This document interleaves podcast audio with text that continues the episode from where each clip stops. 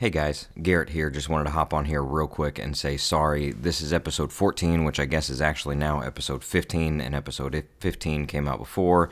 Uh, that's my fault. I sent Jason the wrong file types. My family and I, we were getting to run out of town for a weekend trip, and I just, in my haste, uh, sent him the wrong file types. So, anyway, this is episode 14, which obviously should have come out before the Strava episode. We did want to push the Strava episode out, though, because of the relevancy of the topic, so we did want to go ahead and release that one as soon as we could. Anyway, here's episode 14. Thanks, guys. This is the Trail Trash Podcast.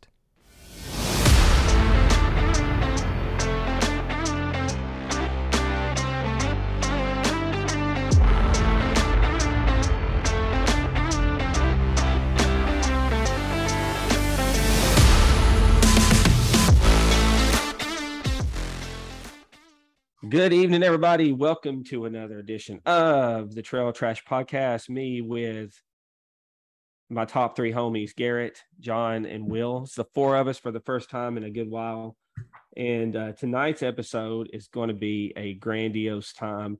And uh, honestly, when we were coming up with a topic for tonight, Will came up with the idea, and I'm like, damn, why have we not thought of this yet? Because it is the most common sense topic that you would think that should be, you should be talking about and we've not even discussed it. So we're going to talk about crewing, all aspects of it. Um, and so let's just jump right into it. We'll go into a little bit about what you were talking about today or yesterday whenever when when we came up with this concept about about the crewing and you know kind of what our what our vision of what this is going to look like tonight is it bad that I forgot? Um, I guess let me think. I think what I was trying to say was um, when you're uh, crewing a runner, most of the time you're crewing somebody you care about. I mean, why else would you stand out for side for 20 or 30 hours to try to help somebody do something stupid, right? So you know the runner is going through a lot of emotions but the crew members and the pacers are going through certain emotions too um anything from getting pissed off to being proud to feeling sorry for the runner just logistically you're you're trying to keep up with the runner there's just so many things going on and i thought that it would be a a good opportunity tonight to t- kind of touch on those subjects, you know, those those feelings of what a crew or a pacer might be going through during. I think I think it's a great topic, and uh, so which which area should we tackle first? What do you think? Um, let's talk about uh just the logistics first of of knowing where you need to be, where your runner needs you to be, the timing, having to keep up with how fast you're running. Um, uh, like say for instance in a race like Yeti where every aid station's about what seven miles apart. Is mm-hmm. that right? Right. So you have to know when to be at the next aid station and what the runner will need at that aid station and then at the same time, you have to take care of yourself. If you're hungry, you need to go eat. If you need to sleep, you need to sleep. Um, is something distracting you guys? no. But anyway, go ahead. What are you guys' thoughts on that? So, just something so, seems a little mousy tonight. I don't know what it is. Exactly. so, you know, I can tell you, I, I, I am the least I've got the least amount of crew experience probably among everybody here. And I can tell you from a logistics standpoint, um, the both of my experiences crewing, um, Garrett's wasn't a whole lot because we we didn't really go a whole lot of places, but like John's um, logistics were God bless man. I felt like we drove over all over the place trying to get to freaking John. And then like we went to the top of that mountain where the Lord opened his fury upon us. Um and I mean that was just that was just crazy. Um, I think for me, that was one. I think to me that's one of the toughest parts when you have a race like. Again, I'm going to pick on John's um, race because it seemed like the the different um, crew spots seemed really kind of stretched out, and maybe they weren't. Maybe just the roads were just really jacked up and and um and hard to navigate through and and stuff. But man, that to me seemed super challenging. I mean, Will, you've done a ton of challenge uh, of of crewing. How would you rate the logistics of Hellbender up against, like, say, like the Yeti? Well, the thing about um, doing that, crewing a, a race that's in a place that you've never been, um, and, and the roads were like they were at Hellbender, you just never knew what you're going to run into. You know, we we made a mistake. Uh, if you remember, if you recall, we turned down the road that was closed, that was supposed to, because we didn't have GPS, we didn't have a signal. Right. So we were just going off what we had keyed in when we did have a signal. Right. So we turned down that road and come to find out it's closed. You can't go that way. Mm-mm. So we had to, on the fly, figure out the right way to go with no internet service and still make it in time to meet John. So, you know, in, in crewing in those cases where you're not familiar with the layout of the roads in the area, it can be a nightmare pretty quick. Um, Yeti, you know, it's it's a it used to be a railroad line along a road. I mean, it's it's nowhere near as hard um, in those cases. But yeah, I, I, I can see that. And, and in John's situation, you know, it went into fear with us of were we going to miss him? right, Um, you know, um, you know, because you know we didn't know if, if because if I remember correctly, the the the tracking was really kind of wonky with him. It was showing it was showing him like super way ahead of where he actually was. So we were in kind of a panic mode situation. Um because Let's not forget of- we we thought we missed him yeah, and, at and that not only first that, aid station. Yeah, got to understand we didn't have any internet service, so we were going off what it was where it was saying he was, but it- the internet service was hit and miss. So if we had internet service and it said, "Oh, he's supposed to be here," and then we went towards there, and then come to find out the wonky uh, tracking was wrong, we just spent thirty minutes driving to the wrong place, or you know. But yeah, it's uh we did our homework and we still screwed up. So the logistics of trying to do something like that, I think, are pretty tough. So, Yeah. um, in that specific scenario, um, one thing I would recommend is, you know, the use of something like a Garmin InReach Mini type device, um, which I do have. I just left it at my house the day Yeah, where- before on where that, where was that? pretty big snafu. what you Uh, what you you left shit somewhere? What? yeah, yeah. I left my I left my pack and like you know some gear and stuff like uh, at my house by accident. Didn't realize until I was about thirty minutes out from like our uh, uh, the place we're staying. But um, anyways, to circle back into like the actual like crew discussion here. Um, so if you are going out into like a remote area where your crew isn't going to have like a great idea or a whole lot of updates about um, where you're going to be, uh, something like a Garmin InReach Mini type device, you know, can be extremely helpful. That way they can just um, help keep track of you. Um, and uh, I believe like the InReach Mini runs around like 200, three- two or 300 bucks, which um, it's not just exorbitantly expensive, but it's a little bit of money. Um, y- y- there's a lot, you know, if you have, uh, you know, friends and people like in your local running communities, you can usually reach out and someone's like, um, well, we'll lead you one, you know, no problem. Um, but yeah, it's a great resource to have, especially if you get into more like remote runs, um, not necessarily races as well, but also like, you know, like adventure runs or FKTs. If nothing else, just so like, you know, people back home have like, you know, that, um, uh, what, what's the words I'm looking for? Just that uh, peace of mind, you know, knowing that, you know, you're still out there, you're still moving. You didn't get eaten by like, you know, the cocaine bear running out in the wild. Hold on, real, Yeah. real quick. True story. Cocaine Bear was the topic of conversation at dinner tonight. my daughter said that her friend is going is forcing her to go see Cocaine Bear when it hits the theater. Fantastic. And then she asked what Cocaine Bear was, and I had to explain to her what Cocaine Bear was. You mean you didn't like uh, sit her down and force her to listen to that podcast? I did recommend that there was uh, an excellent podcast on the Cocaine Bear that if she needed the historical reference to check out. But so, uh, so the topic, you know, is what emotions and what crew members go through. If I had to put an emotion, tie it to logistics, um, pressure. You're you have a lot of pressure on you not to screw up for your runner because you know you got to be where you need to be. having having crewed and run with crew, I would rather run 100 miles 12 times out of 10. Because all I have to do is run.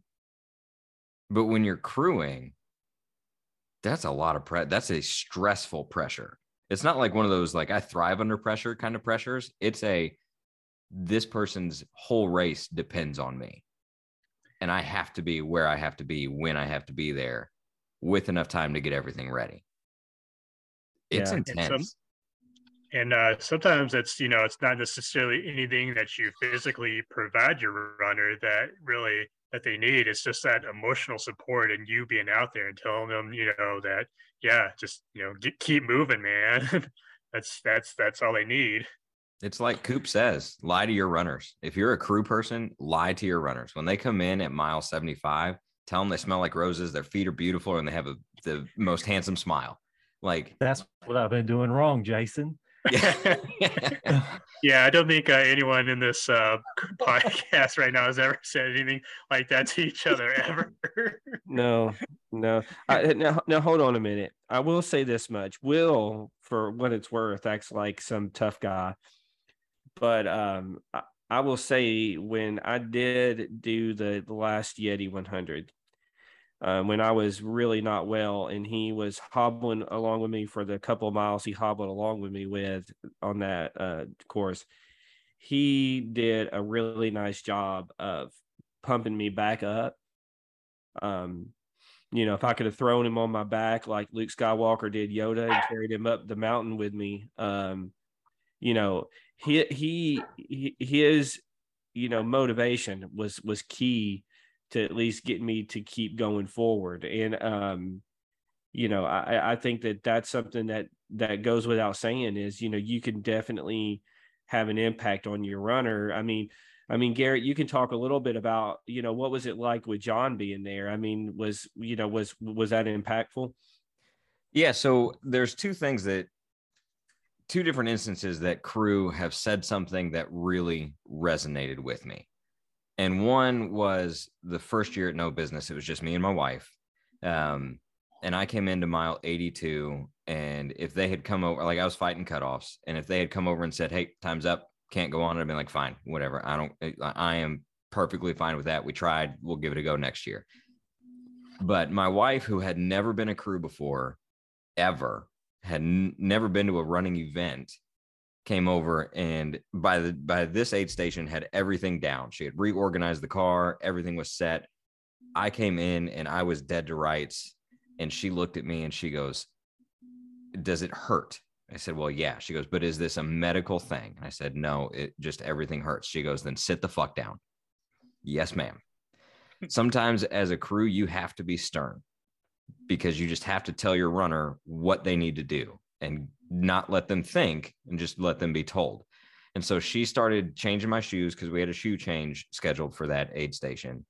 And she looked at me and I'm, I'm gonna try like every time I think about it, it still brings back some pretty raw emotion. She looked at me and she said, There's a little girl, there's a three year old girl at home who expects her daddy to finish. I don't know what you have to do, but get it done. And something like that, touched. like something like that really resonates. And then this year, John came over again. I'm fighting cutoffs, but this one was a whole different story. I just couldn't keep anything in. And he comes over and he goes, Listen, you can do this. It will probably be the hardest thing you've ever done. And we have to get moving and we have to go now. And so sometimes when your runner comes in and you can see that they're down and out and the look in their eyes is gone, you have to be stern and you have to say something that's really going to resonate. And so I think as a crew, you also have to know you have to know your runner and you have to know what's going to get them to move and what's going to get them to tick and you have to you kind of have to be bossy at times um, yeah, um, and to add on to that, it's like you kind of have to like make the decision for them because sometimes, like you know, especially if the day's not going your way and you're moving slow and stuff, you're looking for every reason to quit. Especially if it's like really close. If you roll in, it's like say like five minutes to cut off. Like you want to quit. So if you make the decision for them, it's like you know you're it's just that extra little push that they need. Yeah. So so you guys, there's a spider on my desk. Um, so we lose Jason. Yeah, his uh, internet was kind of he was yellow earlier, so I don't know if his internet dropped out. He'll jump back on, but we'll keep going. So, so we're still so, recording though. Yeah, yeah, I'm recording. So yeah, okay. we're good. Gotcha. So you know, you're you're talking a lot about what you need to tell your runner, uh, how the runner feels, how the runner appreciates that.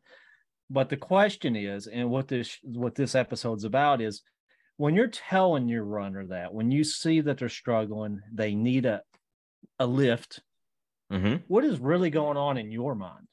I mean, because you're seeing it, you're you're feeling a certain way about, oh my God, he's gonna he or she may be about to quit, or are they gonna make it? Oh my God, the cutoffs. When you're telling your runner those things, what's going in a crew member's going on in a crew member's mind? I mean, what are what are what, you thinking when you're telling somebody that? You, you almost have to set your Man, own emotions how aside. do you feel? Yeah, you almost have to set so your own just, emotions you aside. Into, because it's it's their it's their race and so you have to it's it's really hard to do and if you can find good crew who are good at stepping out of their own emotions and being what you need, not being what they think you as the runner want, mm. but in that moment being what the runner needs. And it, it and it's it's a it's a hard spot to be in, but you almost have to not feel anything. Because the minute you start to get emotional about your runner, they're going to start to like eh, the first time I ran no business, I was worried to death about my wife the whole time. So I'm worried about me as a runner and I'm worried about my wife. Every time that you or your runner would come into an aid station, you have to reassure them that everything's fine, both for them and for you. So you almost have to not feel anything. You almost can't, eh, like, I know it's stressful. When we were there waiting for almost an hour and a half on John, and then we turn around to leave because we're like, no way he is this far back. And then his coach comes running down saying, Here's John, here's John, here's John. You can't let those emotions dictate or let your runner feel those emotions. So, as a crew, you almost have to be emotionless at times. And then once your runner leaves the aid station, then you can do whatever. But it is a stressful not for the faint of heart position. And I think that's why sometimes I'm glad my wife goes now. But sometimes because she knows that she will know exactly what's going on by my body language.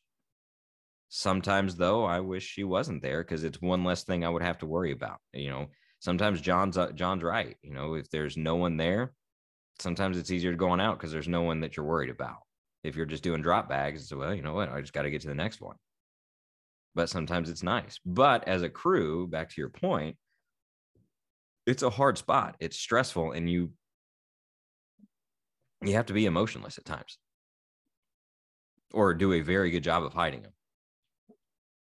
Because in and so Jason, you brought up a, earlier that you almost have the least amount of experience, which I think really is good for this episode because as a runner, you come in and you see your crew and you can you can tell body language you work around enough people if your crew looks worried or down or stressed because something's not right the burners aren't working on the propane or something that's going to affect you mentally the rest of the race or until it gets squared away so from a runner's perspective just because you have the least amount of crewing experience, not much less than I do. But when you see your crew in a state of disarray, how does that affect you as the runner when your crew is stressed out? Would you rather have an emotionless crew or would you rather have someone like your wife? Well, my wife would not be good in doing that um, at all. Um, you know, it's just not her thing. Um, I think, you know, compliments to Will and Sam, they never truly looked worried for me. Um, other than that last year when I was the last time when I was super behind and uh, was really struggling. Um, you know, you could see that there was some uncertainty there. You know, they they I think they kind of knew that I wasn't right, but uh, every other time, I mean, uh, the first year, you know, there was, you know, they they were emphatic that I was good, and they were, you know, and you know, come to find out they were right. Um, you know, and then of course the second year John was with me, um, and saw that shit show. Um, and was uh you know he was you know john i i think he knew something was wrong um as you know as well and i think you know we both knew based off of the scenario that i was in that it, it wasn't a good it wasn't a good option a, a good place to be was that the year uh, you peed blood? Yeah. year two? Okay. Yeah that was the covid year and and it and it was crappy because like you know it, it you know it, it, it's funny because for somebody who prides himself on being organized and prepared, two races I've DNF'd in um, were because I was ill prepared.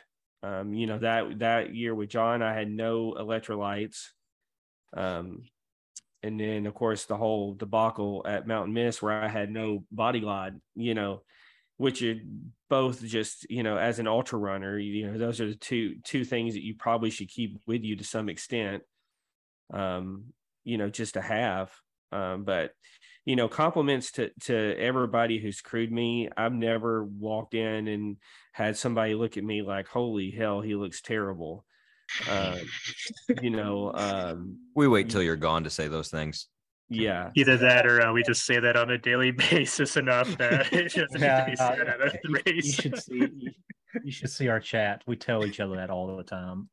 Yeah. We're so pretty ca- we're pretty callous to each other now. to keep this from going into like another all negative failure type of episode, let's talk about when you see your runner because some of us have seen each other succeed. Like um I saw. I've seen John finish Scar. You've I've seen. seen I've seen. I, have seen Will finish Scar. Um, we weren't there when Garrett finished his, but we felt a certain way. I, even though we weren't there, I kind of felt like I was crewing him by telling him get off his ass on chat and stuff like that. But, um, so what does it feel like when your your runner is about to succeed is about to happen you know it's going to happen and overwhelming everybody did their job you know you care about this person how does that feel well i mean i just want to you know let me say one of the best experiences i've ever had uh, running in, in, the running sport was crewing uh, will and greg greg uh, you know at at scar um, you know, me and Tyler and I did it. You know, um, we had that epic run up to uh, LeConte, and then we came down. We were driving Greg's uh, big tank of a truck with a Barkley bumper sticker on it, and some dudes asked us if we ran Barkley before, and we're like, no. And so we drove to the top up there, and it was so cool because we set everything up. We grilled out we uh, their food for them, and and uh, you know they came in. And what was cool about that experience was Greg and Will ran in completely composed, like the most cockiest SOBs ever when they came in. They were so cool and calm. You know, Greg asked for his concoction of whatever the hell it was in that jug he was drinking. Um, they came in, they ate.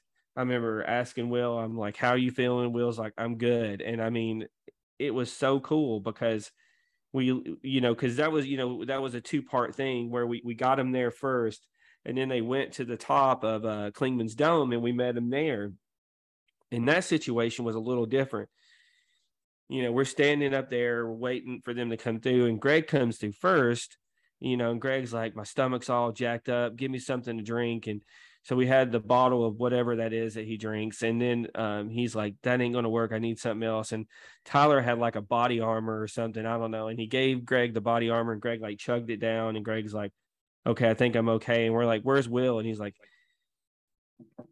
he's in the woods taking a dump somewhere or something. and he said it so calm, you know, and we're like, is he okay? And he's like, yeah, he's going to be good. He just had to, he just had to, he's had to get, you know, he's had to get himself right and then Will comes up and you know, I'm like, how you doing? And you know, you could tell that Will was just a little off, but he wasn't like way off. And uh, he's like, I'm all right. And we gave him their stuff and they took off. And I remember Tyler and I started driving back down to Gatlinburg. And I looked over at him. I said, They're going to do it. And he said, Yeah, they are. And I said, We they're they are literally going to do it. This this is it. They're we're done with them. We're not going to see them again until after they finish Scar. And it was such a cool feeling because we knew they were going to succeed. And it, it, it's it's that's different than like say a hundred mile race with different checkpoints and aid stations and all that kind of stuff. There's so few of, of checkpoints and stuff. You know, once you release them after that last point, they're they're gone and it's not like you can pull them out of there. I mean, I guess you could, but I mean, it's not going to be easy. Um, and then, and then, and and then the best part about that to finish the story was we had parked at the wrong parking spot. We had parked at this parking place that was up by the where the trail starts. Um, and we're up there and they come running out and and Will's like, this isn't it. We got to go all the way down to the bottom. And me and Tyler jump back in the car and we we drive all the way back down to the bottom.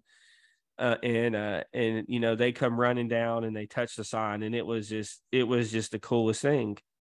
Um, probably one of the coolest experiences I've ever got to experience. So, um, I just thought I would share that because that was cool from the standpoint of there was never any doubt that there was going to be success, in my opinion, for those for those two guys.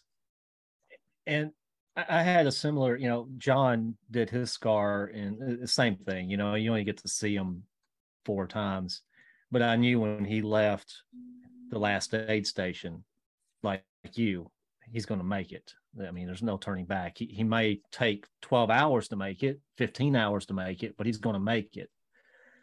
And you know, I've been waiting on that moment. I've I've crewed you several times. I've crewed John, and it, it's hard to do these races, and all the pressure trying to keep up where you need to be, the food, packing the car, unpacking the car, cooking, getting your sleep in. If you've got a pace, uh, uh, one of the one of the things that that caused me the most sadness is the times that I've needed to pace Jason and I get dressed, I get ready. I'm trying to psych myself up. I know I'm about to enter this shit's show with Jason, keep him going. And then I see him struggling so bad, I don't even get the opportunity to try to help him, you know, after waiting so long to pace him. And I, I just want to do that so badly. Um, I would love to see Jason get up at 80, 85 miles, knowing he's going to finish just one time in one of these races, or see John do it or Garrett do it. I haven't had that opportunity yet. And John, he finishes hundreds all the times. Garrett can, and Jason will soon. But I, I, I really miss. I think I really missed the boat not being able to see my runner get up, like, and know he's going to finish.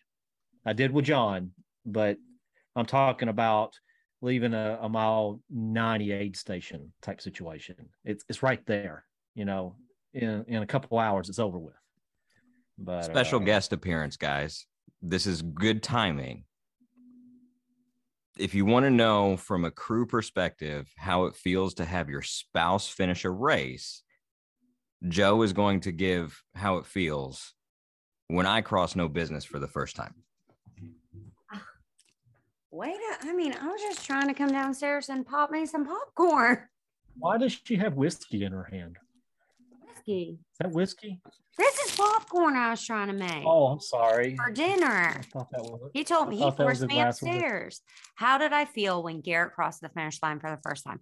The best way I can describe it is when like a mama watches her little girl, like or child. Wow. I know, seriously. It's like when a mama watches her child like get her trophy for the first time or something like that. That is literally how I felt. I was like, oh, oh, he did it just proud. Just proud, right? like so proud. Proud. And my heart could have exploded. And I was so happy that we could like shower and go home. So I gotta ask you a question. Have you?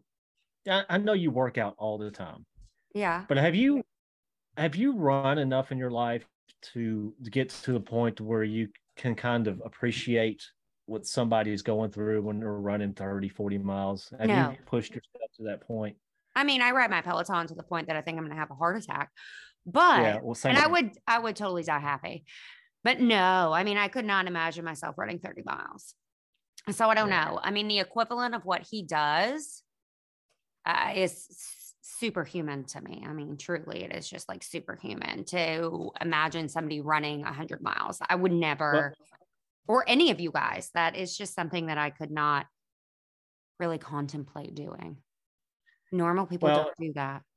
I'm not poking fun at you. The reason I'm asking you that is Garrett, of all of us, it's it's amazing what Garrett can do. Uh, he, I know he trains when he trains, but of the he doesn't train like normal people train and still accomplish hundred mile races.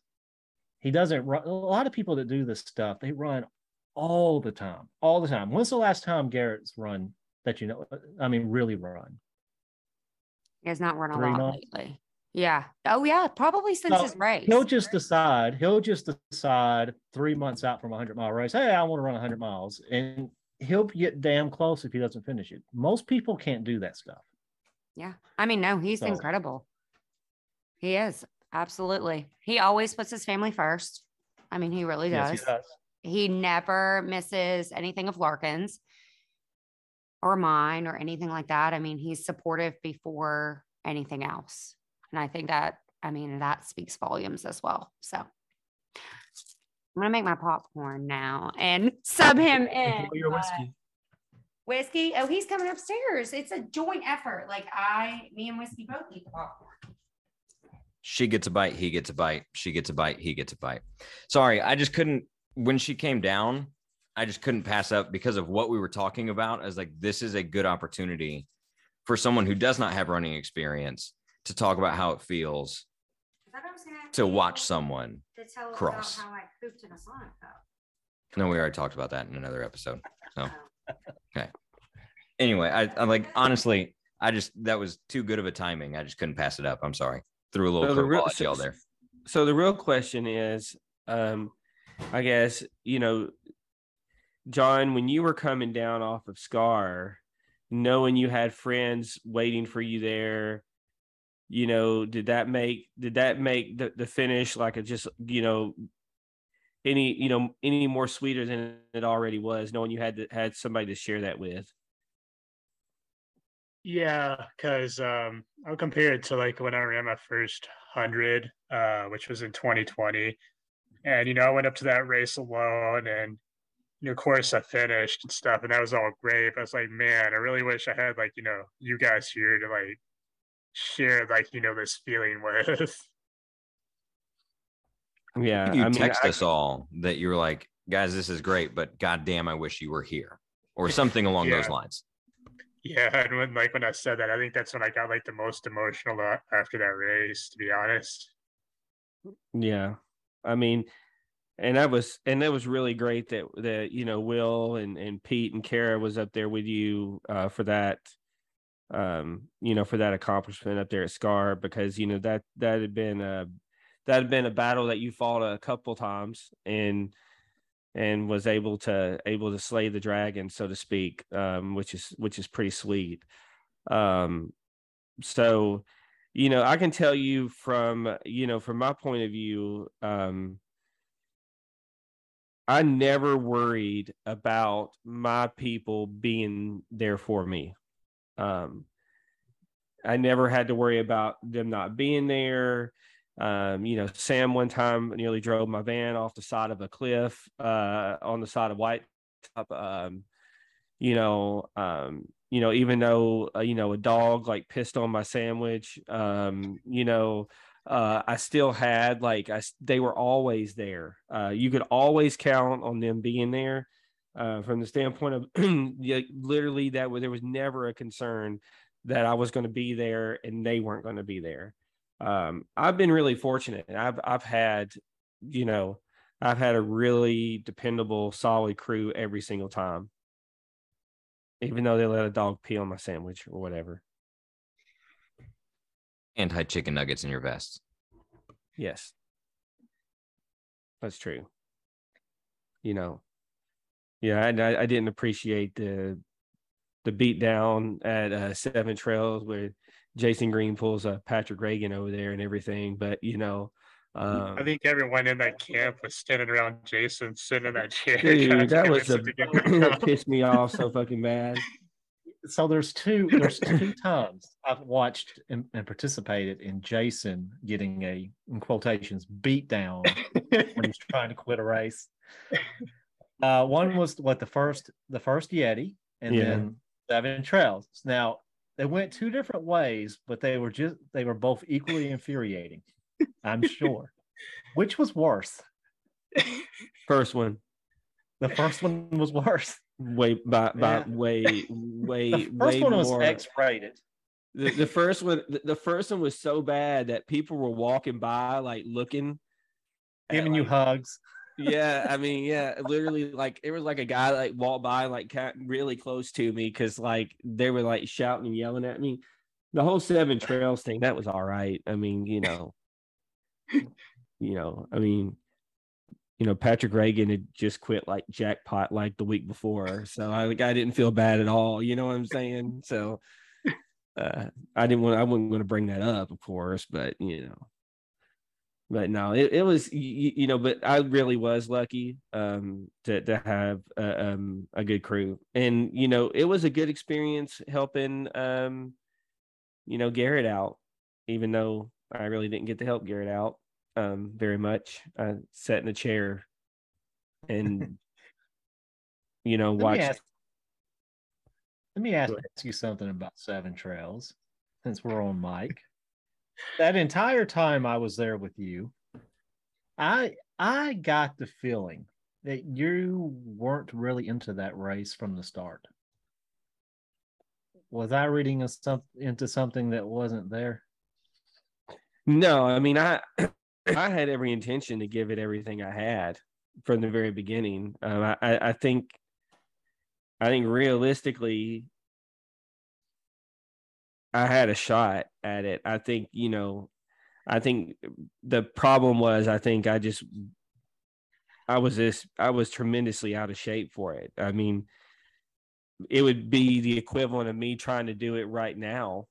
Mm-hmm. Um I think I'm out about in the same amount of shape. Um because you got to remember like I think I walked the majority uh, from the 50k to the 50 mile point just because my legs were just were just not having it um but well, no i mean no i wanted I, I, wanted to succeed there i mean you know it, you know i don't go anywhere with the intentions of not succeeding um, and, and, I mean, no one does, but I mean, before that race, did you tell yourself, I'm going to go out here and see what I got? Or did you actually tell yourself, I'm not quitting until I get 100 miles? Probably like a little Mr. bit of mentality. Probably, well, I think probably going into it, I was probably a little bit on. I, I was in in both camps. I felt, you know, like I I had a shot because of the nature of how the course was, um, how it was you know, it was basically flat and it was just nothing but loops. Um, I felt like I had a, a fairly decent shot of, of, of pulling it off.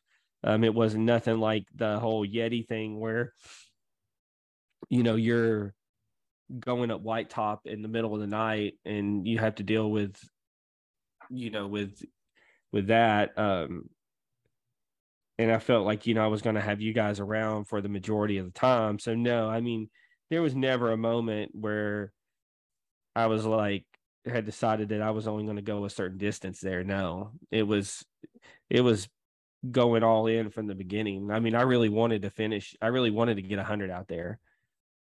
Well, the reason I ask that is I've got a confession. Um, you know, I did I did the scar with Greg that that year. I forget what year it was, and I I signed up for the Mid State Mile, right? And I ended up doing like 26 miles at the Mid State Mile, but within the first three or four laps, it's a, it's it's set up to where you go one mile at a time. You you keep looping around one mile. After the first three or four miles, I decided I, I didn't even really want to be there. I didn't for some reason uh, when I finished Scar, I was in pretty good shape. But I had every intention of going for 100 miles at that place.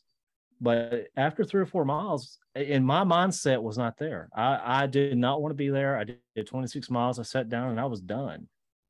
So I was wondering if if that might have been a little bit of that in you. As I guess not. And I, well, I can tell you, I got a little disheartened when you had to stop and sit down for a little bit, um, because I was struggling really bad there, and you know, I was like, you know, I was like, you know, I, I, I was was struggling, and I was like, dang, you know, Will's already hurting, you know, I'm hurting and you know but i kept pushing through and i kept thinking you know hopefully i'm going to bounce back off of it. But like i said when we were there you know i can never get back truly running. I mean you know we tried multiple times um, after you took your break and um, i just couldn't get back going again. Um, from, a, um, from a crew standpoint there's really nothing you can do or say at that point because uh, I'm sure that anything that could have been said was said to try to get you back out there. Oh, it was. Well, Garrett, you showed up for the Midstate Mile when I was for a little bit, yeah. Mm-hmm. Yeah, and when you showed up, I was pretty much done. You could probably tell that I was. I didn't care. And you, you didn't. wasn't you there. Yeah, you weren't disengaged, but you weren't fully there. I mean, you're like, yeah, you know, I'll go back out. So okay, but you weren't enthusiastic about going back out. No.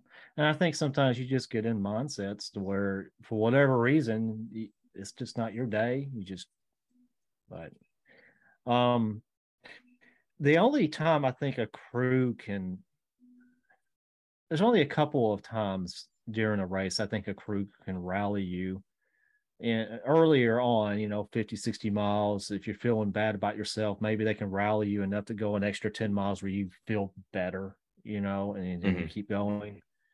Or maybe at towards the end of the race when you've only got 10 or 15 miles left, maybe they can keep pushing you to the point where, okay, now it's within range. Mm-hmm. But it's tough when you're in that.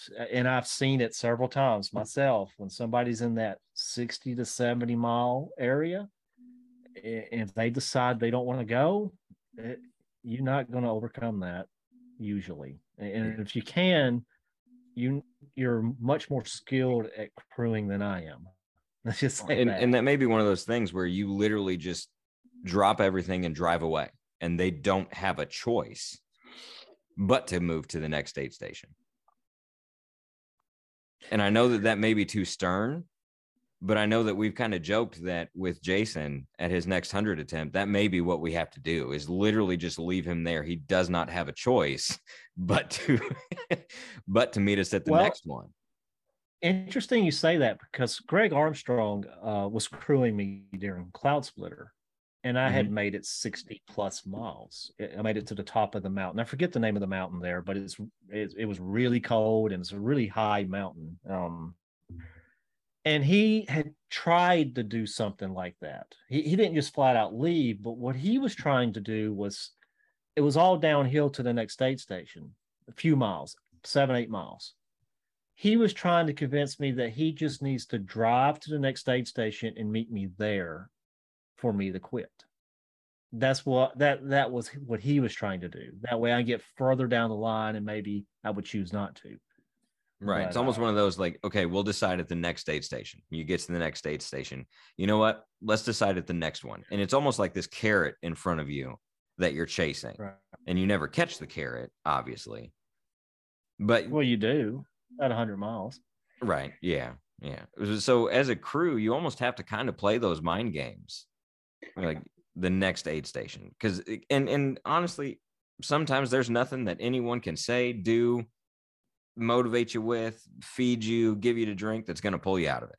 Some days when when, and that's why that's why that mindset episode was such a a, a, good one to me anyway. Because once you make up, your mind is such a powerful thing, and once you make it up one way or the other, ninety eight percent of the time that's how it's going to go. So.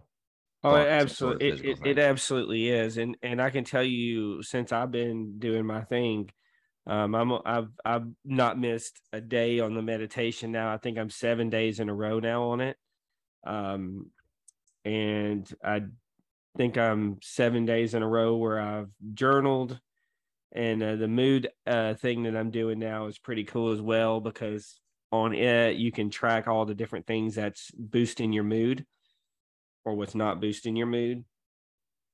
Um, I've been in such a good place um, as lately, which you know, which is why I've been, you know, running has been easier for me to do. Um, like yesterday, I had a really good run.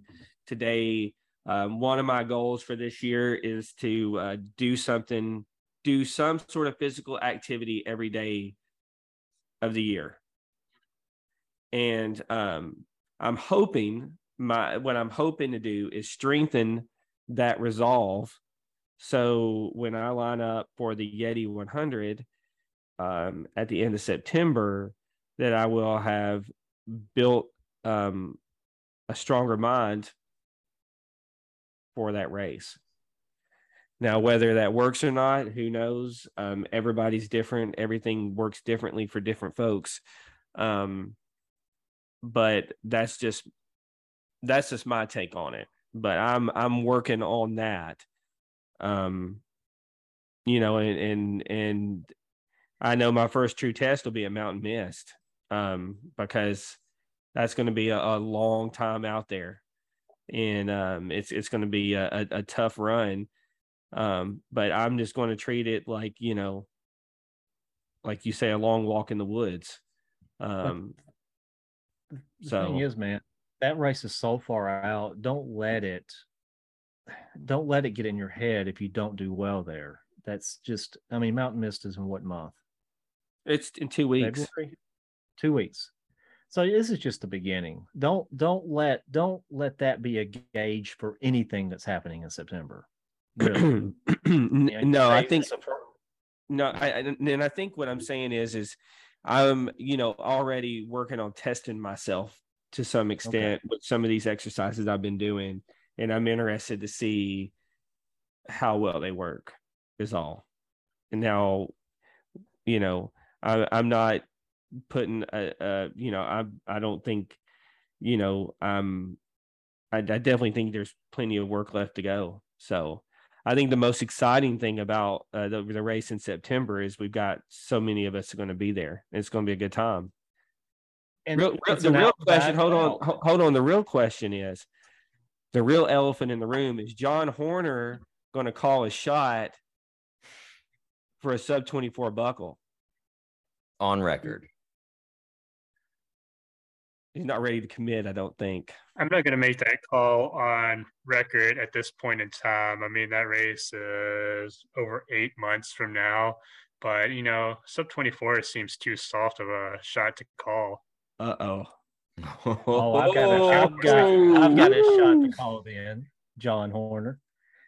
I'm going to say, I'm going to beat John Horner September 29th in a 100 mile race. How about I that? mean, I mean, uh, the follow up, my follow up response to that would be, well, to beat me, then you actually have to run. So you know, Oh, Remember how I said? You remember how Shots I said we were pretty calloused to each other? This is our chat right here. This No, is this our is E-rated version. oh, oh, yeah, th- it's going to get much worse, I think. Um, yeah, he was, and like you said, uh, Jason, before I, I proclaimed my uh, my win over John, which is coming. Um, yeah, there's four of us, right? So I- I the will be way the race is laid out. This is interesting. I will be crewing each of the three of you. Well, there's one more that's just as fast as me and John going to be out there and very um, experienced with 100 mile races who could beat all of us. Uh, Kara. yeah, but, But, um, here, here, here, here, here's the thing. Kara's already got a buckle. John's already got a buckle. You and I don't have a buckle, so no offense to John and Kara, but screw them. You and I should be the priority in this to get a buckle. No, I have to get a buckle and beat John, or I'm throwing my buckle in the trash. Mm. Will, Oh. Will may, uh, for our listeners at home, Will may or may not have thrown an award in the trash one A, time. se- a uh, second one night, place finish. night after a race. Uh, there, may, there may or may not have also been alcohol involved and rocks thrown at windows. So That was fantastic. Okay, I'll never forget getting that. back, getting back to what I was trying to say. So the way the race is set up, we go out, we go out, back, And out. Out. So there's so many of us on the uh, running different speeds, you know, different paces on the the trail at a time that we're going to have plenty of opportunities to see each other, you know, throughout the race. So I would think that that would help with our mentality quite a bit. But um I'm excited to beat John. I really am. Yeah. I'm excited for you to John I- is I'm ex- loading his more aggressive training plan as we speak over there. you hear you hear buttons clicking in the background. he's he, uh, he's already uh, He's he's uh, on his TrainingPeaks. Yeah, he's on his TrainingPeaks right now, leaving a message for his coach. This motherfucker just said he's gonna beat me. We can't let that happen. I Had a, need, I um, need a training plan that equates to a 20 hour 100 mile finish, please. Dial that Nah, up. still too soft. I've got my one way ticket booked to Siberia, and it's just going to be nothing but me running through the through the Siberian wilderness and up mountains and stuff. And Will's picture is going to be next to my mirror. And right before I fly back to Virginia, I'm going to rip it off there and run to the top of that mountain and shout his name. I can tell you one thing. I can tell you one thing. If the weather was anything like it was, um, I guess it would be two years ago. Um, John will, would have a good chance of torching that course because the weather was literally. I think it's like was like John's ideal conditions. I think it started out in the low 40s, hung in the 40s into the 50s for gosh, uh, probably half the day. Then I think the high was like 62. And then that night it dropped back down into the upper 30s, the mid 30s. At the top of White Top, it was pretty cold. But um, that was literally, I think, the best year that I ever ran it from a weather standpoint. You better take Um, him to dinner before you start teasing him like that. Oh no, I, I I think I think he could I think he could do very well on that course. Uh, just That's kind thing- of ab- ab- abnormal for that time of year, isn't it? For the be unless a, a hurricane is come, you know. well coming that's what that's the other bad thing about that race is it, you know that's right in the middle of hurricane season so you have to deal with the Yeah, fact like this um this past year, they they actually you know had the remnants of that hurricane blow up there and had close to a fifty percent finisher rate, which is just astounding for that type of course. well the the the pea and blood year was another hurricane year. And that was a year where i think it was like it maybe 60% um a lot of people dropped out of that race as well. That was just that was a terrible year. Um At the risk of at, at the risk of sounding like the guys who sit at a bar with their high school letter jackets when they're 45 years old talking about their glory days um can we let's go back to how to to crewing because that like we've talked Yeti enough. No offense. That's part of crewing. So, I think one thing that is pivotal to all of it is your pre-race meeting where you as the runner outline exactly what you will want or I don't want to say what you will want, what you will need from your crew. Because I think that is something that your crew almost has to have. And, and maybe this is just my mentality. Like if my if the guy I work for comes and says, Hey, I need I want to know because it's kind of what we're doing right now. We're revamping some roles on the team. And he's like, I need to know everything that you do day in and day out. And anything that could potentially come up, I need to know what that is too. I am very much okay. If you want everything, I'm going to literally tell you everything that I am capable of doing that could come up on my day to day operation stuff. Maybe that's just my mentality, but if you want, like, I need to know exactly what you want or what you will need either at certain aid stations or when you come in feeling certain ways. Um, and then one point about that type of meeting too is that it's usually beneficial if you can have that like you know one or two weeks out from the actual race that way, you as a runner aren't sitting up to like 2 a.m. the night before, like a race with like a 6 or 7 a.m. start, you know, button on up all these like loose ends. Unless yeah. you can make a podcast out of it, then it's really fun. But and, still, and I would, I would, I would not recommend having High West whiskey involved either. But well, two weeks, one, that, yeah, one to two weeks out is probably ideal for that that meeting. That way, everyone has a chance to prepare. Right. And one thing John needs to put on his need list for Yeti, much like Daniel-san in Karate Kid, he may need to bring a body bag after I kick his ass all over the course. um well talk is cheap you know actions speak louder than words so yeah the, the last time i talked all this shit i uh, i backed out of the race last minute at snowball did you did you end up going to that race no, I DNS that race. Just the weather was the, the weather. The, I would have run in that weather. I just didn't want to like drive in it between um, here in the Raleigh area and Chattanooga, going through those mountains, and I think they got several inches of snow over there around Asheville. So yeah, I was out for that. Yeah, me personally, I just wussed out. But you know, Garrett is right. You, as a runner, it is your responsibility to let your crew know what you need. And mm-hmm. if if something's not there that you need, it's it's really your fault uh, because only you know what you need. You know, to run those distances. And and I would say your crew needs to have an A, B, and C because you may plan eh, like your drop bags, if you will. You may be like at this aid station, I'm going to want this flavor, this, this, and this. And you get there, and that does not sound good. So your crew has to be ready with a plan B. And as a crew, you have to know, okay, if he's not mm, eh, like Will, you can't have carbonated beverages. Nope. So maybe a flat beverage, like if you need the sugar, but maybe a flat Coke would be better. I don't know.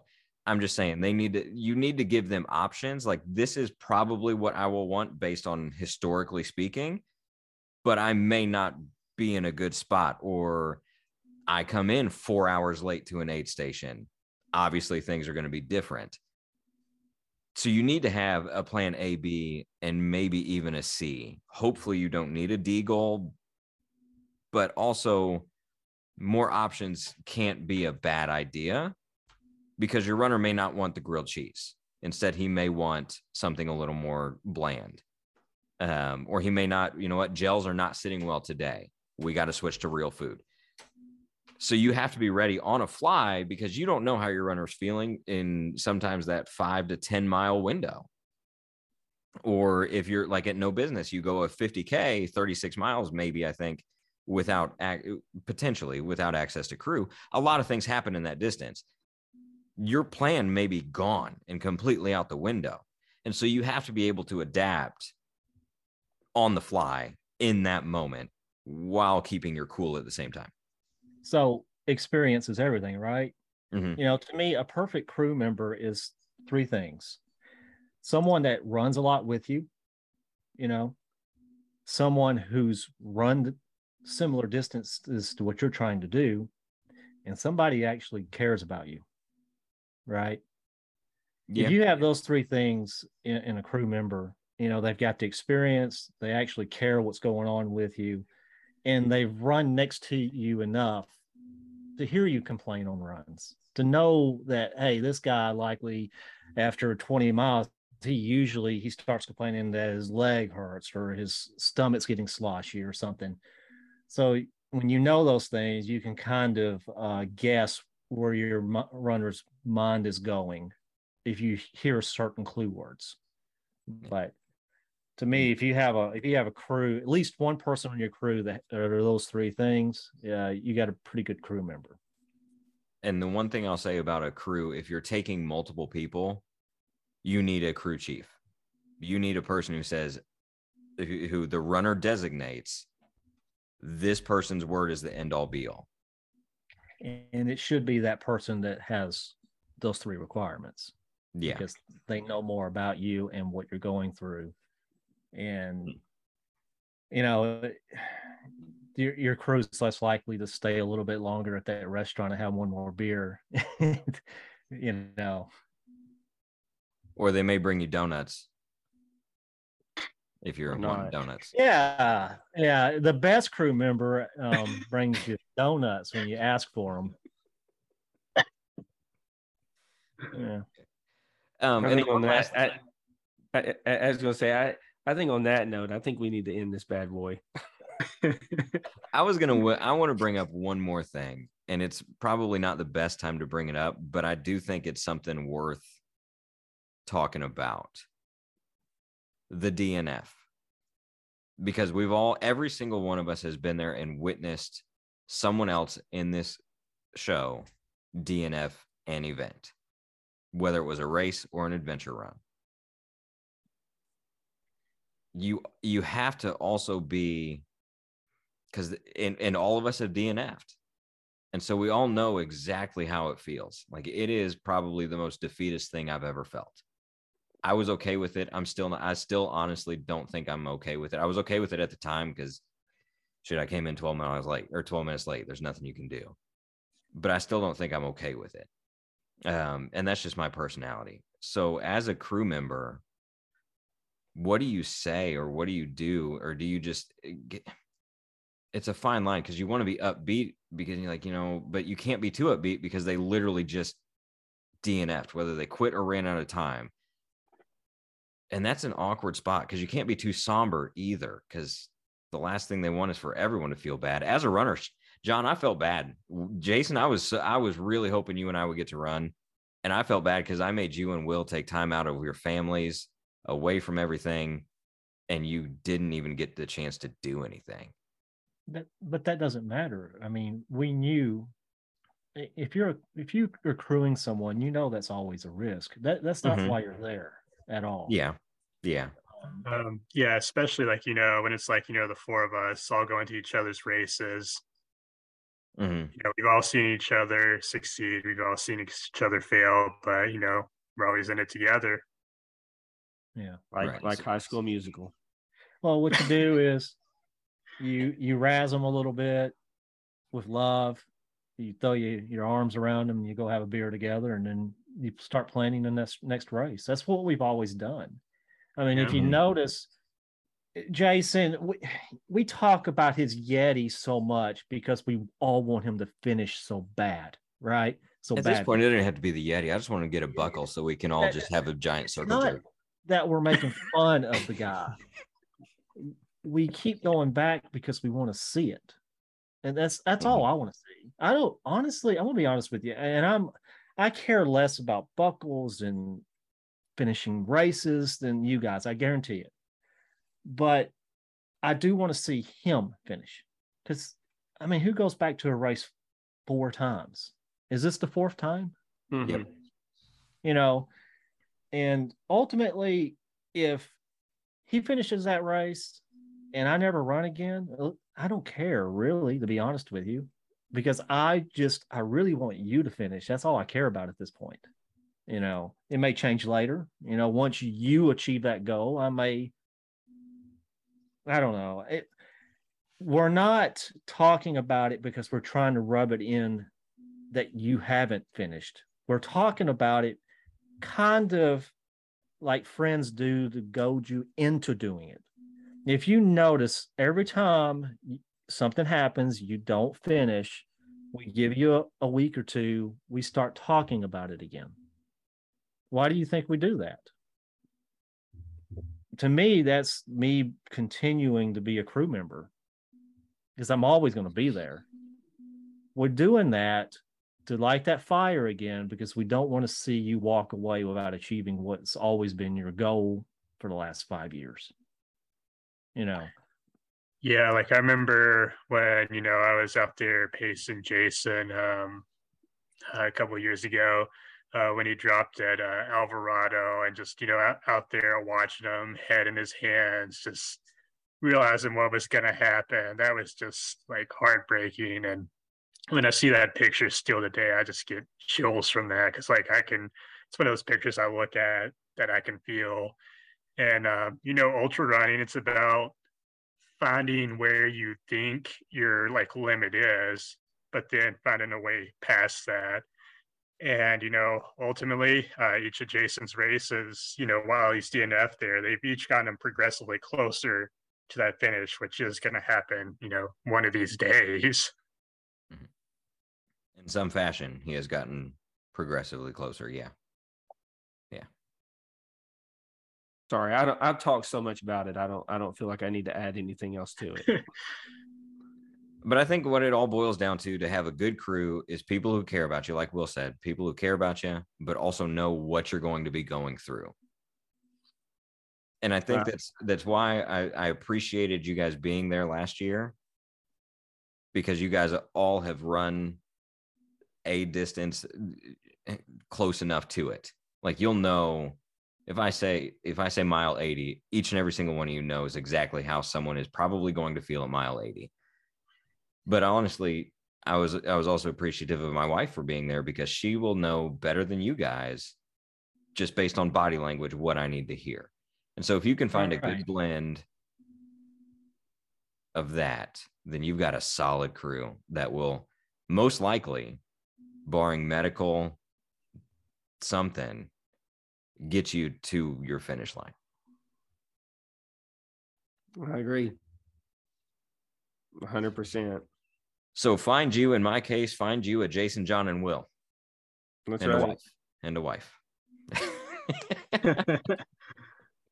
and maybe a good bottle of whiskey or a dog named whiskey. That would work That's too. right. So guys, this was a good one. I really enjoyed the the different approach on on hundred milers, ultra events, adventure runs from a crew standpoint.